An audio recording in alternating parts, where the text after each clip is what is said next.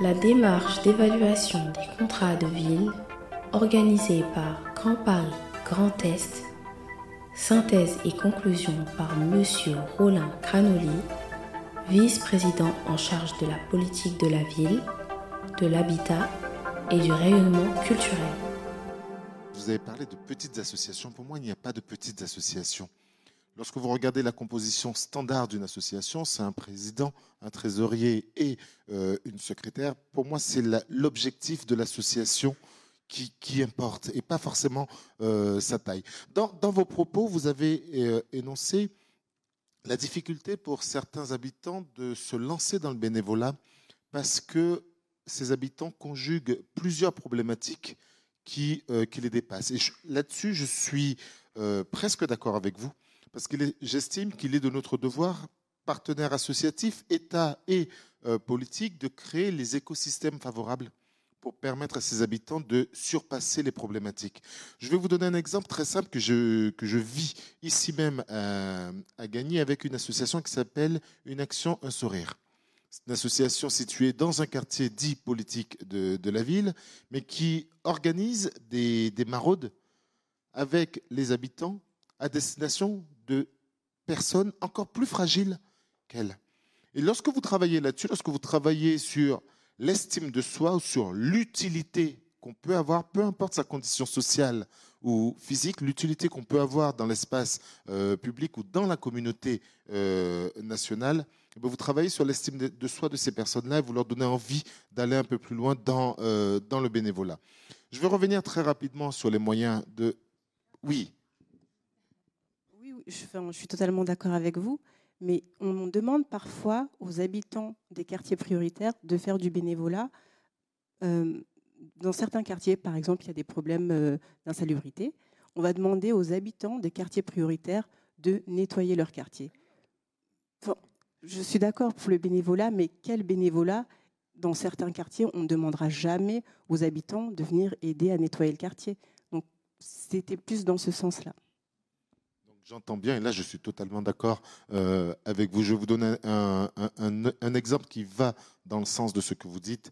Lorsque vous êtes, dans, par exemple, dans une association qui donne des cours d'alphabétisation, le fait de pouvoir utiliser les anciens stagiaires de ces associations pour venir en aide aux nouveaux euh, stagiaires, aux, aux, nouvelles cohortes, ben là, on est vraiment sur ce que je vous disais tout à l'heure, sur l'estime de soi et sur l'apport qu'on apporte à une, à une communauté. Revenons sur les moyens de la politique de la ville. Je l'ai entendu tout à l'heure, j'ai fait semblant de ne pas l'entendre parce que je ne voulais pas euh, l'entendre lorsque Monsieur le ministre a dit qu'il n'est pas sûr que l'enveloppe change. Au moins, il a, été clair euh, avec nous, mais j'estime qu'il pose, des bases pour une discussion, pas forcément pour une, négociation. À nous de trouver la force de faire ouvrir euh, cela en termes de négociation. Mais avant même de parler de négociation, est-ce que l'utilisation qui est faite aujourd'hui des enveloppes politiques de la ville, est-ce que ces utilisations sont faites de façon optimale? Est-ce qu'aujourd'hui, on ne finance pas des actions qui rentrent en concurrence avec des choses qui existent déjà sur le droit commun?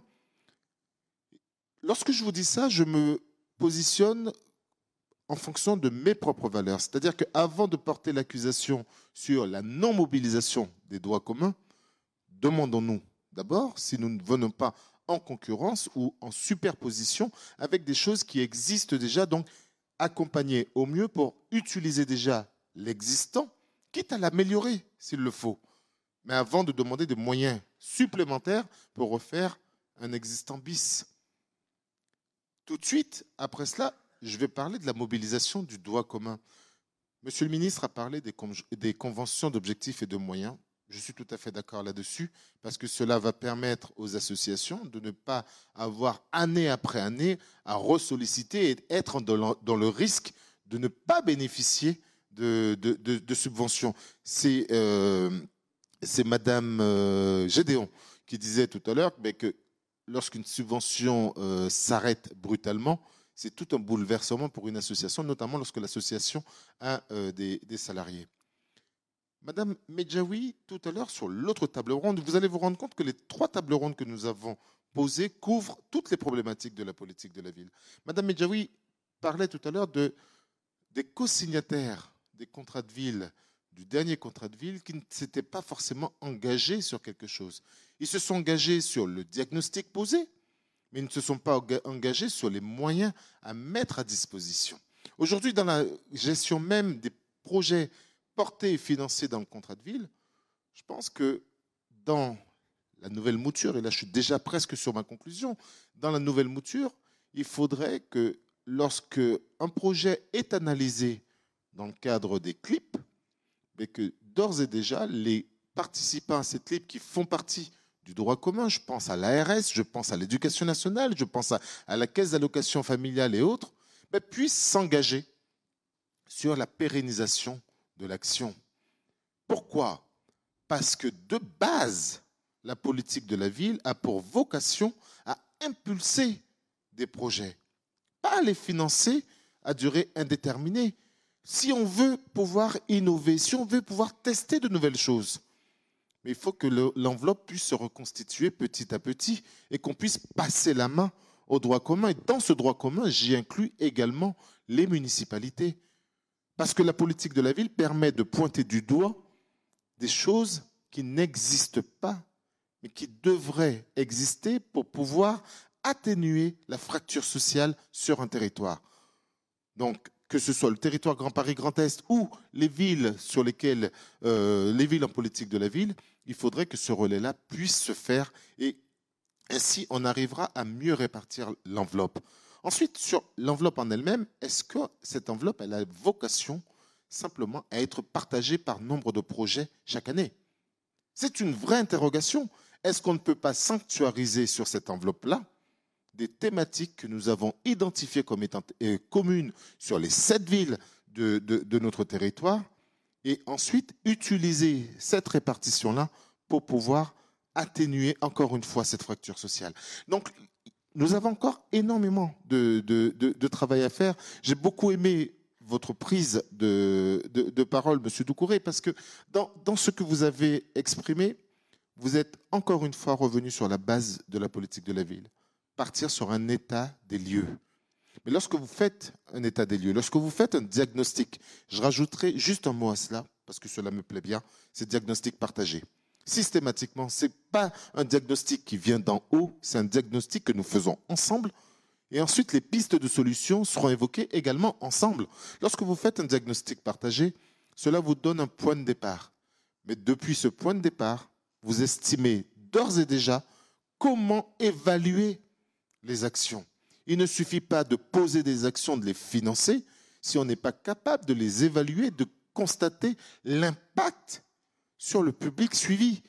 Et c'est dans cette démarche que nous sommes aujourd'hui avec euh, à Grand Paris Grand Est, parce que nous avons lancé avec euh, justement, nous avons retrouvé des anciens bénéficiaires des différents projets euh, portés par la politique de la ville depuis X années, depuis six ans euh, maintenant sur notre territoire, pour pouvoir calibrer, évaluer l'impact que ces projets ont eu sur la trajectoire de vie de ces personnes. Ça, c'est absolument nécessaire parce que c'est ainsi que nous pourrons voir si certains types de projets ont vocation à perdurer ou pas. Lorsqu'on parle de transversalité, c'est vous qui parliez de ça euh, également tout à l'heure, lorsqu'on parle de transversalité, le ministre euh, Olivier Klein l'a dit euh, tout à l'heure qu'il a des comités interministériels. Pour moi, je ne l'ai pas dit devant lui parce que je ne voulais pas trop le gonfler non plus. mais j'estime que un ministre en charge de la politique de la ville devra avoir un statut de ministre d'État pour pouvoir influer beaucoup plus fortement sur les autres ministères. Lorsque vous avez au sein d'une collectivité euh, locale, au sein d'une mairie, un adjoint en charge de la politique de la ville, si le maire de la commune ne veille pas personnellement à ce que cette politique soit transversale et que sur toutes les actions municipales qui y cette touche, de politique de la ville, vous mettez un adjoint en difficulté. Et donc, il en est de même au niveau, au, niveau de, de, l'État et au niveau euh, territorial. Je suis très content que notre président, en tous les cas du territoire, ait cette euh, conscience de la difficulté que, possède un, un vice-président en charge de la politique de la ville parce que pour le coup, on met notre doigt un petit peu partout. Et le reste de confiture qui reste sur le doigt, on essaie de le répartir sur, euh, sur, sur le territoire. Le travail que nous faisons aujourd'hui n'est qu'un point d'étape. Nous travaillons, je vous le disais, sur l'analyse de l'impact des différents projets politiques de la ville depuis de nombreuses euh, années, mais nous travaillons aussi sur la mise en place d'un atlas de la politique de la ville qui nous permettra de comparer entre le dernier contrat politique de la ville et le prochain contrat. Voir un peu comment évaluer les choses, voir un peu quels sont les territoires sur lesquels la situation entre la dernière analyse de, l'INSEE qui datait de 2014, mais sur, du moins de 2015, mais sur des données de 2014, comment la société a évolué, comment la situation des habitants de ces quartiers-là ont évolué et comment des nouveaux quartiers sont rentrés dans une paupérisation et dans une fragilité encore plus prégnante. Et donc, cet atlas sur lequel nous travaillons pour actualiser les données, pour compléter les données au regard de ce qui avait été fait à l'époque, parce qu'à l'époque, on regardait uniquement le taux de pauvreté. Aujourd'hui, mes équipes vont directement sur place pour constater la réalité de terrain sur ces différents quartiers. Mais cela nous permettra d'avoir une base de travail et de discussion avec les services de, l'État et je suis très content que le ministre ait réaffirmé sa volonté qu'on puisse aller sur ce genre de, discussion, qu'on puisse croiser le regard plus, fermement en bilatéral avec l'État sur ces sujets-là, parce que ce sont des sujets qui peuvent crisper, mais qui n'ont pas vocation à crisper, au contraire. C'est juste de montrer que, ben, que nous avons aussi un regard extrêmement précis sur la situation de euh, nos différents quartiers. Vous avez bien compris, mesdames et messieurs, que dans la logique qui est la nôtre, nous sommes dans une logique de co-construction et je dirais même d'aller au-delà de réflexion collective sur l'évaluation à mettre en place, mais aussi sur les discussions et sur l'élaboration, parce que 2023, ça va être l'année charnière pour nous sur l'élaboration du nouveau contrat de ville, ou peu importe le format qu'il prendra. En tous les cas, je vous lance le défi qu'on reste sur ce, sur ce modèle-là, sur ce triptyque habitant, élu, État, pour pouvoir poser les bases de, travail. Tout à l'heure, dans mon introduction, j'ai cité les partenaires associatifs. Je me suis limité uniquement aux partenaires associatifs qui étaient là euh, aujourd'hui, mais bien entendu, nous avons aussi des partenaires institutionnels qui sont également là. Le département de la Seine-Saint-Denis est avec nous aujourd'hui. Le territoire Grand Paris Grand Est euh, sur justement la rénovation énergétique et euh, performante du pavillonnaire est également là parce que au niveau de la politique de la ville, aujourd'hui, en tout cas c'est le constat que je fais, je l'ai fait il y a bien longtemps, ce, constat, dans les premières propositions que j'avais pu émettre, on allait dans ce sens.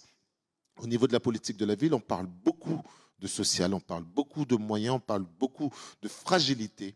J'estime qu'on ne parle pas suffisamment d'environnement, d'écologie et de nature. Merci à chacune et à chacun d'entre vous. C'était mes quelques mots de conclusion. Merci à tous les participants aux tables rondes. Merci à vous de Profession Banlieue, Frédéric. Merci énormément, Juliette, donc pour la, tenue de cette, euh, de matinée.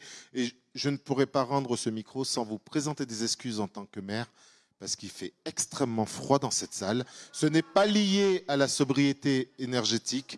Je pense que lundi, ça va souffler, mais ça va souffler du chaud dans les oreilles de quelqu'un. Voilà, bonne fin de journée à vous.